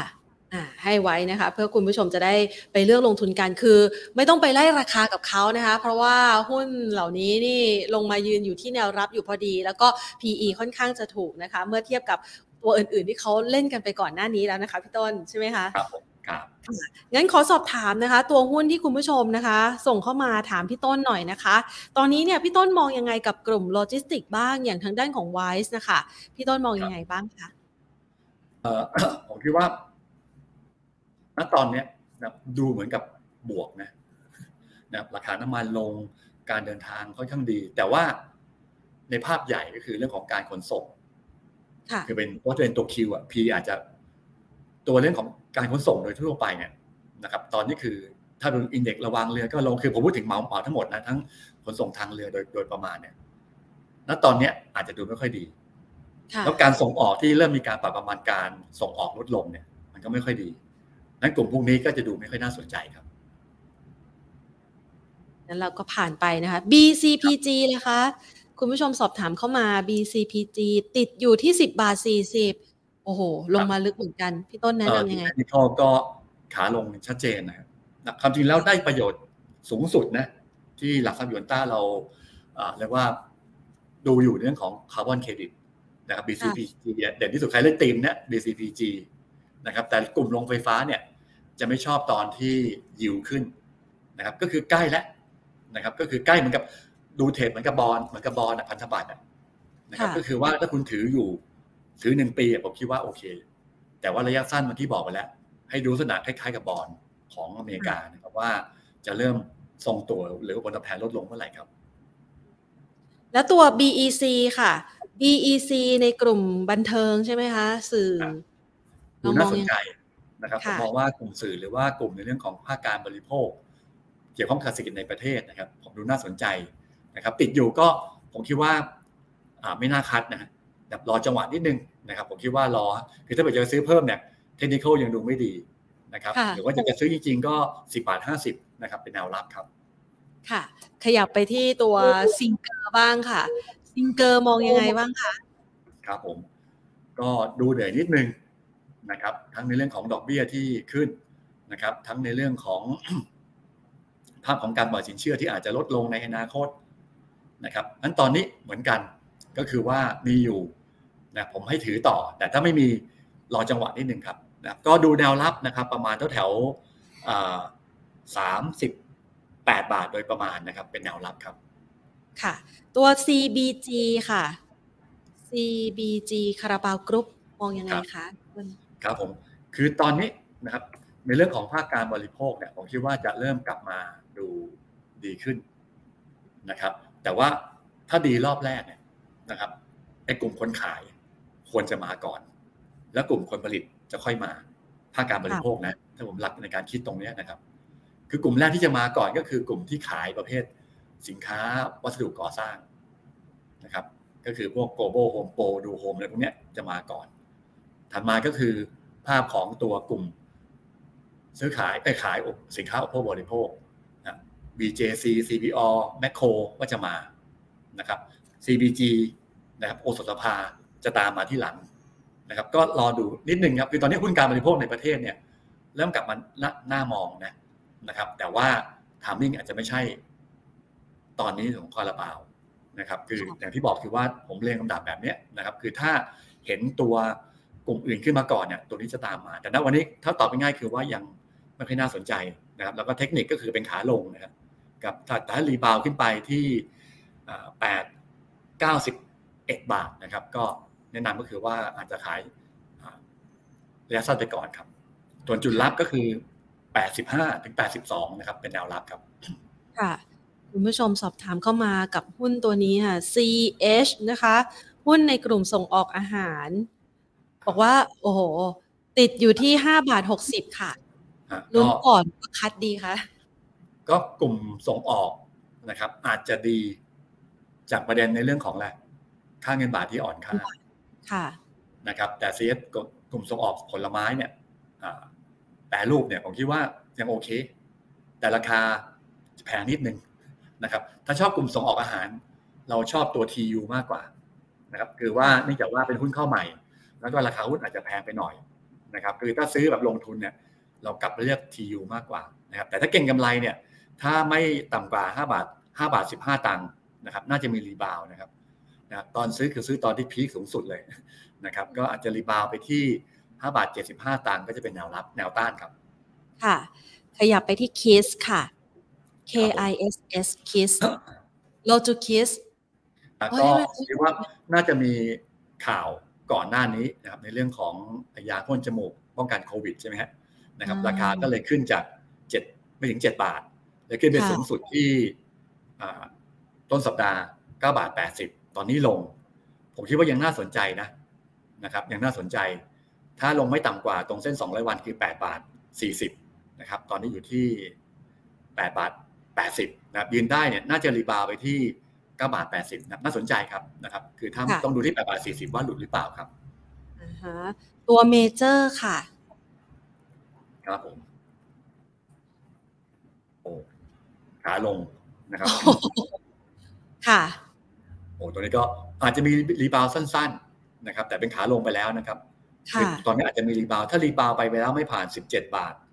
80 นะครับ แนะนำก็คือว่าอาจจะ short against port เพราะว่าเทคนิคนี่ ขาลงชัดเจนครับ แต่ณสั้นๆ น่าจะมี rebound นะครับ ค่ะ ตัวเมเจอร์นี่จริง ๆ แล้วหลาย ๆ ฝ่ายก็มองว่ามันน่าจะได้รับอานิสงส์จากคนที่จะกลับมาเที่ยวมากขึ้น ดูหนังมากขึ้น อันนี้มันมันไม่เป็นไปตามนั้นหรอคะพี่ต้นก็ก่อนหน้านี้มันมันไปหมดแล้วไงนะคนก็มีคนก็มีหุ้นพวกนี้อยู่แล้วอ่าฮะผมก็เลยเชื่อว่ามีโอกาสที่จะมีการย้ายไปอยู่ที่ลบตีมเดียวกันแต่ตัวอื่น นะก็เลยหยิบ OR PTG มาแบบแรงเท้าออริจินมาเดตีมตีมที่แผนบอกครับอ่าฮะ PTTGC ค่ะ กลุ่มปิโตรเคมีนี่ เราต้องรอจีนฟื้นเลยไหมคะ หรือว่าเรายังไงดีคะรอรอจีนฟื้นคือระยะสั้นนะครับอ่าฮะก็คือถ้าจะมองคือมองเศรษฐกิจโลกฟื้นนะอ๋อค่ะอ่าลองมองเศรษฐกิจโลกทั้งโลกฟื้นเลยก็คงคงจะยากนะครับ กลุ่มพวกเนี้ยนะครับ commodity นะครับ เราแนะนำให้หลีกเลี่ยง หลีกเลี่ยงเลยอันนี่คือพูดชัดเจนเลยนะอะไรที่เกี่ยวข้องกับเศรษฐกิจต่างประเทศ แนะนำหลีกเลี่ยงนะครับ แนวต้านขึ้นไปที่ 4350นะครับแนะนำคือ short against port มากกว่า ค่ะ ขออีกสักสามตัวนะคะพี่ต้นแพลน B มองยังไงคะอ่าก็คงมองคล้ายๆกับอ่าตัวของกลุ่มการบริโภคทั่วๆไปนะครับ แต่ว่านับเหมือนกับไอ้ตัวของอะไรอ่าตัวของ BEC ค่ะนะครับอ่าคล้ายๆอย่างเงี้ ยอ่าก็มองคือราคาหุ้นลงมานะครับค่ะน่าสนใจนะถ้ายังยืนได้ที่แปดอ่าที่เจ็ดบาทโดยประมาณนะครับน่าจะมี rebound แนะนำสะสมตรงเจ็ดบาทโดยประมาณนะครับ คือกลุ่มค่ะสื่อพวกเนี้ยนะครับผมคิดว่าน่าสนใจนะครับก็คือทั้ง BEC ที่ลงมาเยอะนะครับหรือแพน B เพิ่งปรับตัวลดลงมาเนี่ยก็น่าสนใจทั้งทั้งกลุ่มนะครับก็กลุ่มน่าสนใจครับ ค่ะ BLA ค่ะ ครับผมก็เล่นกันมาเยอะกับเรื่องของมลแทนพันธบัตรที่ปรับตัวขึ้นมา นะครับแต่สังเกตว่าก็ขึ้นไม่เยอะมากนะแต่ราคาหุ้นก็โดดไปเยอะนะครับ ทั้ง TLI ทั้ง BLA นะครับ แนะนำก็คือว่า ผมว่าสิ่งที่ผมห่วงคือว่าบอลยูอาจจะพีคไปแล้วนะครับอ๋อคือใกล้ๆพีคอะก็เหมือนกับที่เมื่อกี้วิเคราะห์พยายามวิเคราะห์ว่าจุดกลับตัวของบอลยูจะเริ่มมาหรือเปล่า คือถ้าเล่นตอนนี้ก็คือเหมือนกับว่าเฮ้ยคุณต้องระวังนะถ้าบอลยูของอเมริกาเริ่มลงมาเมื่อไหร่เนี่ยบอลยูไทยก็ลงตามไปด้วยค่ะทันไหม อ่าก็คือผมกำลังจะเรียมเลยว่าถ้าแพนแนะนำว่าใครที่บอกว่าจะซื้อมันบาทตอนนี้ซื้อเลย แสดงว่ากลุ่มค่ะประกันไม่ต้องซื้ออ๋อกลุ่มประกันไม่เหมือนได้กันซื้อนะอ่าแต่ว่าตอนนี้ยังเล่นได้ เพราะว่าอ่าตัวของ bond yield ยังสูงอยู่นะครับแนะนำค่ะ trade แล้วกันนะครับมีอาจจะมี rebound เพราะว่าตอนนี้เกิดเรียกว่า hammer นะก็คือราคาหุ้นเหวี่ยงลงมาเยอะแล้วก็ rebound ขึ้นมา ถ้ายืนได้ที่ 35 บาท 50 น่าจะ rebound ขึ้นไปที่ 37 บาท 50 เป็นแนวต้านครับ ค่ะ TPI PL TPI โพลีนกับท็อปไทออยมองยังไงบ้างคะกลุ่มวัสดุก่อสร้างนะครับ ผมว่าอืมใกล้จะมาแล้วค่ะนะครับจะเว้นปูนซีเมนต์ไทยและปูนซีเมนต์ไทยมีปิโตรอ่าคือถ้าเป็นก็เป็นวัสดุก่อสร้าง pure ๆนะครับค่ะก็น่าสนใจนะครับอ่าแต่ราคาหุ้นของโพลีนเนี่ยแข็งแรงช่วงของอดีตที่ผ่านมาตัวนี้ sideway down นะค่ะนะครับคือถ้าลงมาย่อจริงๆที่หนึ่งบาทเจ็ดสิบนะครับค่อยว่ากันตรงนั้นจะเป็นแนวรับครับ ค่ะท็อปไทออยค่ะครับคือกลุ่มคอมม o ดิตี้ลงกันปิโตรพลังงานผมผมไม่เอานะครับผมเชื่อว่าตาม cycle เศรษฐกิจโลกนะนะครับ แต่ถ้ามีเด้งอาจจะมีเด้ง ถ้าลงมาที่ 50 บาทต้นๆนะครับ ตรงนั้นจะเป็นแนวรับครับ ค่ะ ขอเป็นตัวสุดท้ายนะคะ Stark ค่ะ Stark ซื้อกิจการรถไฟ สายครับเอ่อกิจการสายไฟรถ EV ที่เยอรมันครับ ค่ะ มองยังไงคะรถ EV ระยะยาวยังน่าสนใจ แต่ข่าวค่ะมันก็คือไปแล้วอะนะครับอืมส่วนหนึ่งก็คืออาจจะมีการลงทุนกันไปเรียบร้อยแล้วนะครับตอนนี้ก็ค่ะหลุดโลเดิมแล้วที่ 4 บาทโดยประมาณนะครับถ้าไม่เหนือกว่า 4 บาทผมคิดว่าเล่นยากครับ ดูเทคนิคอย่างเดียวแล้วกันนะครับคือพอข่าวออกแล้วเนี่ยผมคิดว่าก็เหมือนกับว่าต้องดูผลประกอบการจริงๆเนี่ยว่ามันจะมาจริงไหมนะครับคือตอนเล่นข่าวราคาหุ้นอาจจะเปลี่ยนขึ้นไปตอนนี้เหมือนกับว่าทราบหมดแล้ว นะครับก็เล่นแค่ rebound นะครับขึ้นไปแนวต้านประมาณทัก4บาท 20 ต้องผ่านถ้าไม่ผ่านก็ยังเป็นขาลงครับ ค่ะได้เลยค่ะ วันนี้ต้องขอขอบพระคุณพี่ต้นมากเลยนะคะ ที่มาแนะนำดูตัว Catalyst นะคะ หลักๆ เลยก็คือดูดูเรื่องของอัตราผลตอบแทนพันธบัตรรัฐบาลนะคะรวมไปถึงทิศทางอัตราเงินเฟ้อด้วย วันนี้พี่ต้นนี่อยู่ chill ๆที่ร้านกาแฟใช่ไหมคะ พบรักใช่เดี๋ยวกลับแล้วครับ วันนี้มาเยี่ยมลูกพี่หนึ่งอ่าเห็นบอกว่าวันนี้เปลี่ยนป้ายร้านใหม่ด้วย ใช่ใช่เปลี่ยนวันนี้ครับเดี๋ยวเดี๋ยวลงรู้เลยเดี๋ยวจะลงนะคือว่ากำลังจะเปลี่ยนนะนะครับกำลังขึ้นอ่าขึ้นป้ายแล้วนะครับอ๋อนะคะครับลูกค้าคึกคักเลยช่วงนี้นะคะครับขอบพระคุณพี่ต้นมากเลยนะคะสำหรับวันนี้ครัค่ะบครับสวัสดีครับค่ะแหมมาวันนี้เนี่ยนะคะ บรรยากาศนะคะ หลาย ๆ คนกังวลใจนะเกี่ยวกับพายุโนรูนะคะ แต่ว่าถ้าหากว่าใครเข้าไปดูนะคะ นี่ฝากไว้เลยนะคะ เป็นเพจนะคะของร้านกาแฟของลูกชายนะคะของพี่ต้นนะคะก็คือพบรักกาแฟนะคะ วันนี้เขาเปลี่ยนป้ายพอดีนี่แอบเข้าไปดูแล้วเราเป็นแฟนคลับนะคะ ก็ไปดูนะคะเพราะตอนนี้เนี่ย มีกาแฟนะคะดริฟต์นะคะแล้วก็มีเค้กใหม่ๆนะรอต้อนรับนะคะหลาย ๆ ท่านที่ผ่านไปนะคะแถวๆสมุทรสงครามก็สามารถไปกันได้นะคะพบรักกาแฟค่ะ แล้วก็ใครที่ติดตามเรื่องของบทวิเคราะห์ของพี่ต้นนะคะ ก็เปิดไปติดตามกันได้นะคะที่ยวนต้าหรือแม้กระทั่งเข้าไปดูในแฟนเพจของพี่ต้นเองนะคะ คุณพเดิมพบสงเคราะห์ก็ใช้ชื่อนี้นะคะ เอาล่ะวันนี้นะคะจะลอกกันบ้านไหมลอกกันบ้านไหมใครอยากลอกกันบ้านยกมือขึ้นนะคะ เดี๋ยวแพนจะจะจะจะมาลอกกันบ้านพี่ต้นกัน นี่จดไว้นะว่าจะลอกตรงไหนนะคะ แต่ก่อนอื่นแน่ช้าก่อนเราต้องทำงานของเรานิดนึง ใครอยากลอกกันบ้าน ใครอยากรู้แพทเทิร์นว่าหุ้นตัวไหนอยู่ในแนวโน้มขาลง แล้วมันอยู่ตรงไหนราคามันกองแล้วมันเอ๊ะมันจะขึ้นอะไรเงี้ยนะคะ ใครอยากรู้ส่งสัญลักษณ์เข้ามานะคะ แต่ก่อนอื่นวันนี้ขออนุญาตค่ะทำเรื่องนี้ก่อนนะคะ สุดสัปดาห์นี้นะคะสำหรับงานมหกรรมการเงินมันนี่เอ็กซ์โปนะคะเราจะไปจัดขึ้นที่อุดรธานีค่ะ อยากจะเชิญชวนคุณผู้ชมนะคะ ในพื้นที่แล้วก็พื้นที่ภาคอีสานตอนบนด้วยนะคะ ไปร่วมงานกันค่ะ 30 กันยายนถึง 2 ตุลาคมนี้นะคะ ที่ Money Expo อุดร 2022 นะคะ มีโปรเด็ดโดนใจค่ะ เพื่อที่จะแนะนำนะคะในเรื่องของการลงทุนกันนะคะ พร้อมกันนี้เองค่ะโปรเด็ดโดนใจมีอะไรบ้างนี่ขนไปเพียบเลยนะคะ ดอกเบี้ยวันนี้ขยับขึ้นอีกแล้วนะ 0.25%นะคะ ถึงแม้ว่าจะมีความพยายามของธนาคารพาณิชย์ หรือว่าภาครัฐเองก็ดีนะคะ ในการที่ระบุว่าโอเค จะพยายามตรึงดอกเบี้ยขากู้เอาไว้ แต่คุณผู้ชมสังเกตนะคะว่าในช่วงระยะเวลาที่ผ่านมานะคะ อัตราดอกเบี้ยขากู้เนี่ยมันเริ่มมีการขยับแล้วนะ บางทีท่านอาจจะไม่รู้ตัว ใครที่ยังไม่ได้ล็อกโปรโมชั่นดีๆนะคะ ล็อก โปรโมชั่นสินเชื่อดอกเบี้ยถูกๆนะคะ ท่านต้องไปทำธุรกรรมทางการเงินแล้วนะคะ โดยเฉพาะอย่างยิ่งรีไฟแนนซ์บ้าน ใครที่ยังไม่ได้รีไฟแนนซ์บ้านเลยนะเดี๋ยวอัตราดอกเบี้ยมันจะขึ้น ใครที่อยู่ในอัตราดอกเบี้ยลอยตัวนะคะ ต้นทุนท่านจะขยับเพิ่มขึ้นนะคะ ดังนั้นห้ามพลาดนะคะ คือ ยังไงก็แล้วแต่ตอนนี้ลองกลับไปทบทวนดูรีวิว ดูว่าสินเชื่อที่เราใช้อยู่นะปัจจุบันเนี่ยอัตราดอกเบี้ยเท่าไหร่ แล้วธนาคารไหนนะคะมีโปรโมชั่นอะไรที่เราสามารถรีไฟแนนซ์ได้บ้าง หรือว่าปรับโครงสร้างหนี้ได้บ้างเนี่ยนะคะ ช่วงเวลานี้รีบทำเลยนะคะอะมาดูที่โปรนี้ มีสินเชื่อบ้านอัตราดอกเบี้ย 0.99%นาน 1 ปีค่ะ เงินฝาก Step Up 10.56%ปลอดภาษี ซื้อสลักออมทรัพย์ลุ้นรับ 2 ล้านบาทนะคะ สินเชื่อฟื้นฟูธุรกิจอัตราดอกเบี้ย 2%ต่อปีนาน 2 ปีแรก ผ่อนนาน 10 ปีซับ NPA ลดสูงสุด 60%ค่ะ ประกันชีวิตประกันบำนาญนะคะ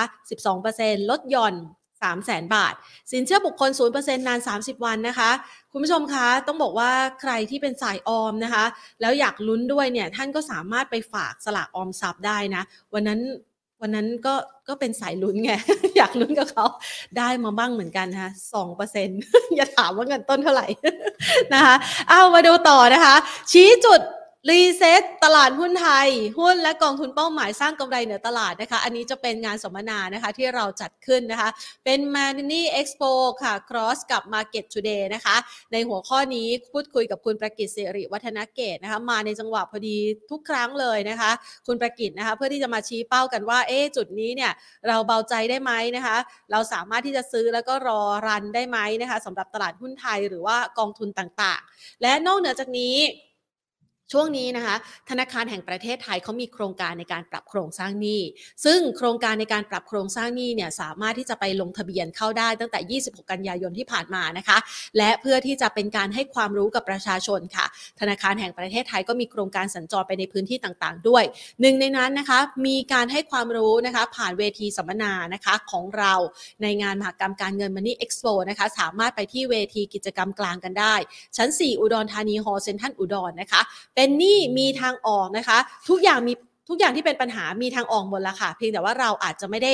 ไปคิด ใคร่ครวญให้เห็นได้ชัดนะคะว่าจริงๆ แล้วปัญหามาอยู่ตรงไหน แล้วเราจะสามารถแก้ปัญหานี้ได้อย่างไรนะคะ ก็ลองไปพูดคุยกันดูนะคะ ไม่เพียงเท่านี้นะคะ ใครนะคะที่วางแผนจะทำประกันชีวิตก็ไปในงานนี้ได้เดี๋ยวมีโปรโมชั่นเปิดตัวใหม่ด้วยนะคะ พร้อมกับมินิคอนเสิร์ตจากพี่บอยปกรณ์ค่ะ มามอบความบันเทิงให้กับพี่น้องชาวอุดรแบบใกล้ชิดติดขอบเวทีเลยนะคะ วันที่ 1 ตุลาคมนี้ค่ะ แล้วก็ ใครนะคะที่อยากจะทำธุรกรรมทางการเงินนะคะ ก็สามารถที่จะเข้าไปเปรียบเทียบโปรโมชั่นกันก่อนได้เลย ผ่าน w w w m o n e y expoonline com ค่ะ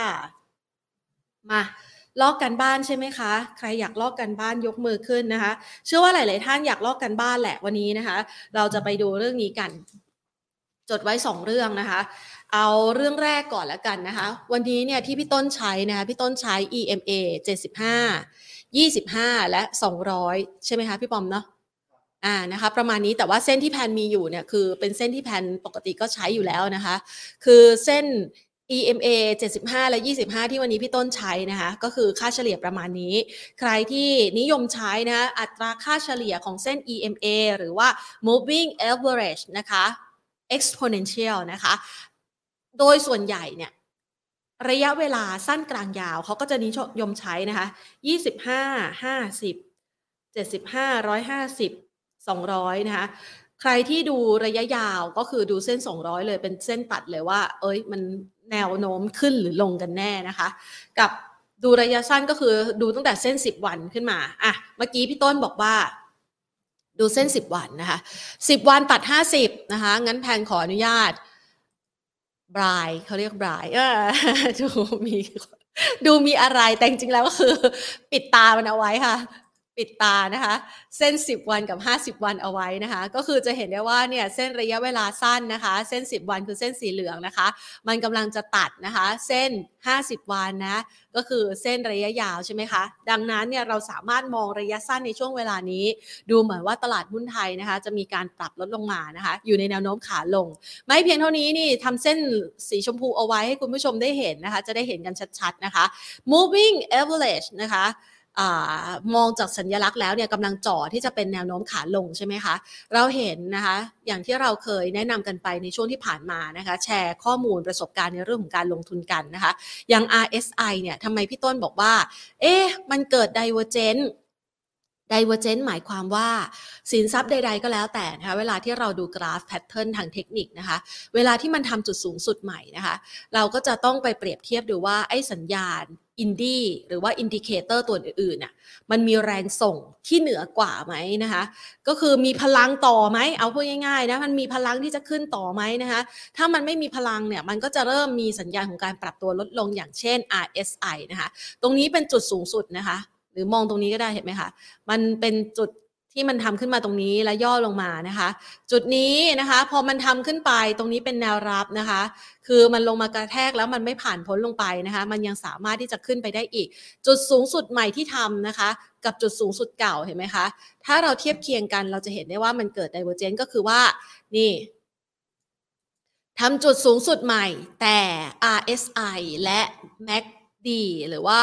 ตัว MACD เนี่ยนะคะตัดลงนะคะเห็นไหมคะตัดลงทั้ง 2 ตัวเลยนะคะ อันนี้มันเกิด divergence ก็คือหมายความว่ามันอ่อนแรงแล้ว มันหมดแรงแล้ว และมันกำลังจะลงนะคะ ซึ่งสัญญาณในลักษณะแบบนี้เนี่ยเมื่อวันก่อนที่แพนคุยกับ พี่ใหม่อาภพรนะคะก็ใช้ลักษณะของ d i v e r g e n c ที่เกิดขึ้นกับ RSI เป็นตัวชี้วัดในตัวรายหุ้นเช่นเดียวกันนะคะ อันนี้ก็ถือว่าลอกกันบ้านนะพี่ต้นนะคะกับพี่ใหม่ด้วยนะคะ ไม่เพียงเท่านี้นะคะอออยากจะให้ดูนะคะว่าเวลาที่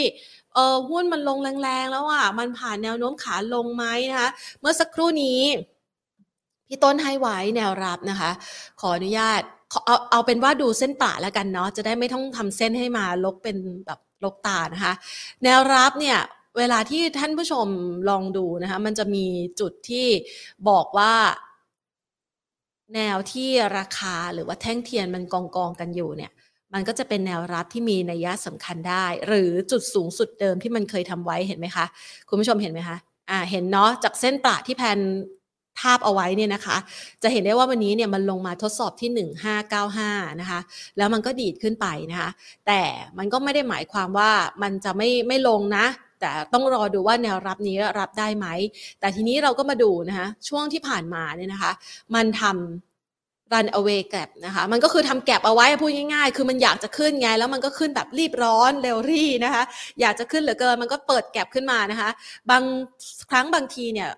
มันก็ไม่ได้ทุกสินทรัพย์เสมอไปนะคะว่ามันจะเกิดการปิดแกลบไหมนะคะแต่ว่าการปิดแกลบเนี่ยในบางทฤษฎีนะคะในความคิดของผู้ที่ใช้ทฤษฎีในรูปแบบต่างๆ เขาก็จะมีคำอธิบายไว้ว่า บางครั้งมันก็ไม่ปิด บางครั้งมันก็ปิดขึ้นอยู่กับว่ามันอยู่เวฟไหน อันนั้นลึกลงไปอีกเอาไว้เดี๋ยวค่อยมาลอกกันบ้านกันใหม่นะคะ อันนี้เนี่ยเราก็จะสามารถดูได้ว่าอันนี้นะคะก็เป็นแนวรับเหมือนกัน จากแนวรับนี้ลงมาก็จะเป็นแนวรับนี้ใช่ไหมคะอ่า ให้ไว้ 1570 นะคะ ดูเอาไว้นะคะ เป็น เป็นการศึกษาแล้วก็ลองดู ทีนี้เราดูว่าแนวรับนั้นเนี่ยมันจะรับไว้อยู่ไหมนะคะ เราก็ต้องดูลักษณะของแท่งเทียนที่มันกองกันอยู่ตรงนั้นนะคะ เวลาที่มันลงมาทดสอบครั้งแรกถ้าเป็นแนวรับที่มีนัยสำคัญนะคะ ส่วนใหญ่แล้วมันจะมีแรงรีบาวก่อน มันเหมือนกับมีคนรอซื้อตรงเนี้ย มันก็จะดีดขึ้นไปอย่างรวดเร็วนะคะ แต่ถ้าหากว่าจะรู้ว่าแนวรับนั้นรับไว้อยู่จริงไหม คุณผู้ชมต้องสังเกตว่าในช่วงจังหวะนั้นเนี่ยมันลงมาแล้วเนี่ยมันก็คลอเคลียอยู่เกิดแท่งเทียงหลาย ๆ แท่งนะคะ ก็ไปไม่พ้นสักทีนะคะ แล้วก็เกิดเนี่ยในลักษณะอย่างนี้นะคะ คุณผู้ชมก็อาจจะเลือกดูมีแท่งไส้แบบแท่งทำไส้แบบเนี้ยนะคะ เพื่อที่จะยิงขึ้นเหมือนเป็นภาพของการดันขึ้นอย่างเงี้ยเนี่ยนะคะ คือไอ้ไส้ตรงเนี้ยมันบอกว่ามันมีแรงซื้อท่านก็สามารถที่จะประมาณได้ว่าโอเค ตรงเนี้ยน่าจะเป็นแนวรับที่มีนัยสำคัญและสามารถรับ แนวโน้มนั้นหรือว่าหุ้นในช่วงนั้นๆ ได้อยู่ใช้ได้กับทุกสินทรัพย์นะคะ ไม่เพียงเท่านี้ ปิดท้ายการลอกกันบ้านลอกกันไปให้สุดค่ะลอกกันบ้านอีกเรื่องหนึ่งก็คือเรื่องของอัตราเงินเฟ้อนะคะที่พี่ต้นแนะนำเอาไว้นะคะพร้อมกับอัตราผลตอบแทนพันธบัตรรัฐบาลสหรัฐ ต้องบอกว่าอัตราผลตอบแทนพันธบัตรรัฐบาลสหรัฐเนี่ยนะคะ จะมีภาพของการเคลื่อนไหวขึ้นอยู่กับหลายปัจจัยนะคะ แต่ปัจจัยหลักๆ เลยที่มีผลนะคะ ต่อแนวโน้มของการเคลื่อนไหวก็คือ 1. การขึ้นอัตราดอกเบี้ย 2. ตัวเลขเศรษฐกิจของสหรัฐที่บ่งชี้ถึงความแข็งแกร่ง และบ่งชี้สะท้อนไปได้ถึงแนวโน้มของการขึ้นอัตราดอกเบี้ย และตัวเลขที่สำคัญที่สุดก็คืออัตราเงินเฟ้อนะคะสำหรับใคร ที่รอติดตามอัตราเงินเฟ้อตัวเลขเศรษฐกิจเนี่ยในทุกๆ ประเทศเขาจะมีกำหนดวันเอาไว้นะคะว่ามันจะเปิดเผยในวันไหนวันไหนนะคะ แล้วก็ตัวเลขอัตราเงินเฟ้อของสหรัฐอเมริกาเนี่ยเขาดูกัน 2 ตัวดู CPI นะคะก็คือเป็นดัชนีอัตราเงินเฟ้อทั่วไปนะคะที่บ่งชี้ถึงเรื่องของอาหารพลังงานนู่นนี่นั่นนะคะ เยอะแยะไปหมดนะคะ แล้วก็ตัว PCE นะคะที่ส่วนใหญ่แล้วเนี่ย เฟดก็จะให้น้ำหนักความสำคัญกับตัว PCE เพราะว่ามันบ่งชี้ถึงกำลังซื้อของผู้บริโภค เพราะมันเจาะลึกไปในยอดค้าปลีกนะคะว่า เออ เดือนนี้คนซื้อของเยอะซื้อของน้อยอะไรอย่างนี้นะคะ อันนี้อธิบายคร่าวๆนะคะ แล้วก็กำหนดตารางในการออกตัวเลขเหล่านี้เนี่ยนะคะ CPI ส่วนใหญ่แล้วนะคะจะออกในอาทิตย์ที่ 2 ของเดือนนะคะอาทิตย์ที่ 2 ของเดือนและ PCE จะออกในอาทิตย์ที่ 4 ของเดือนนะคะ CPI ก็จะออกประมาณถ้าแพนจำไม่ผิดนะน่าจะทุกวันอังคารนะคะส่วน PCE นี่ก็จะออกทุกๆวันศุกร์นะคะอาทิตย์ที่ 2 ดูตัวเลข CPI อาทิตย์ที่ 4 ของเดือนดูตัวเลข PCE และสุดสัปดาห์นี้นะคะก็คือวันศุกร์นะคะก็จะมีตัวเลขเหล่านี้แหละค่ะที่ออกมาเป็น PCE นะคะเป็นอัตราเงินเฟอ้อของผู้บริโภคของสหรัฐอเมริกา ต้องรอติดตามว่ามันชะลอตัวไหม ส่วนของไทยรอดูต้นเดือนหน้านะคะ พร้อมกับเรื่องของตัวเลขเศรษฐกิจต่างๆ ด้วย เอาละใครอยากรู้นะคะว่าเศรษฐกิจไทยวันนี้ในมุมมองของกรงงเองที่เมื่อสักครู่นี้นะคะ แอดขวัญก็รายงานกันไปในช่วงระยะเวลาที่ผ่านมา ระหว่างที่ทุกคนคอมเมนต์กันเข้ามาเนี่ยนะคะ ก็ ลองกลับไปอ่านได้ แต่อยากดูละเอียดให้มากกว่านั้นนะคะ เดี๋ยวเราเอาไปแปะไว้นะคะในแฟนเพจ Money and Banking Channel นะคะ ฝากคุณผู้ชมเข้าไปด้วยก็ได้นะคะ เข้าไปตรวจดูซิว่าตัวเลขเป็นอย่างที่เราคิดไหมแล้วตัวเลขอันไหนมันดูดีขึ้นนะคะ เศรษฐกิจไทยแข็งแกร่งจริงไหมนะคะ ก็เข้าไปตรวจสอบภาวะตลาด แล้วก็ตัวเลขเศรษฐกิจต่างๆ กันได้นะคะ วันนี้หมดเวลาลงแล้วล่ะค่ะ ลาไปก่อนนะคะ สวัสดีค่ะ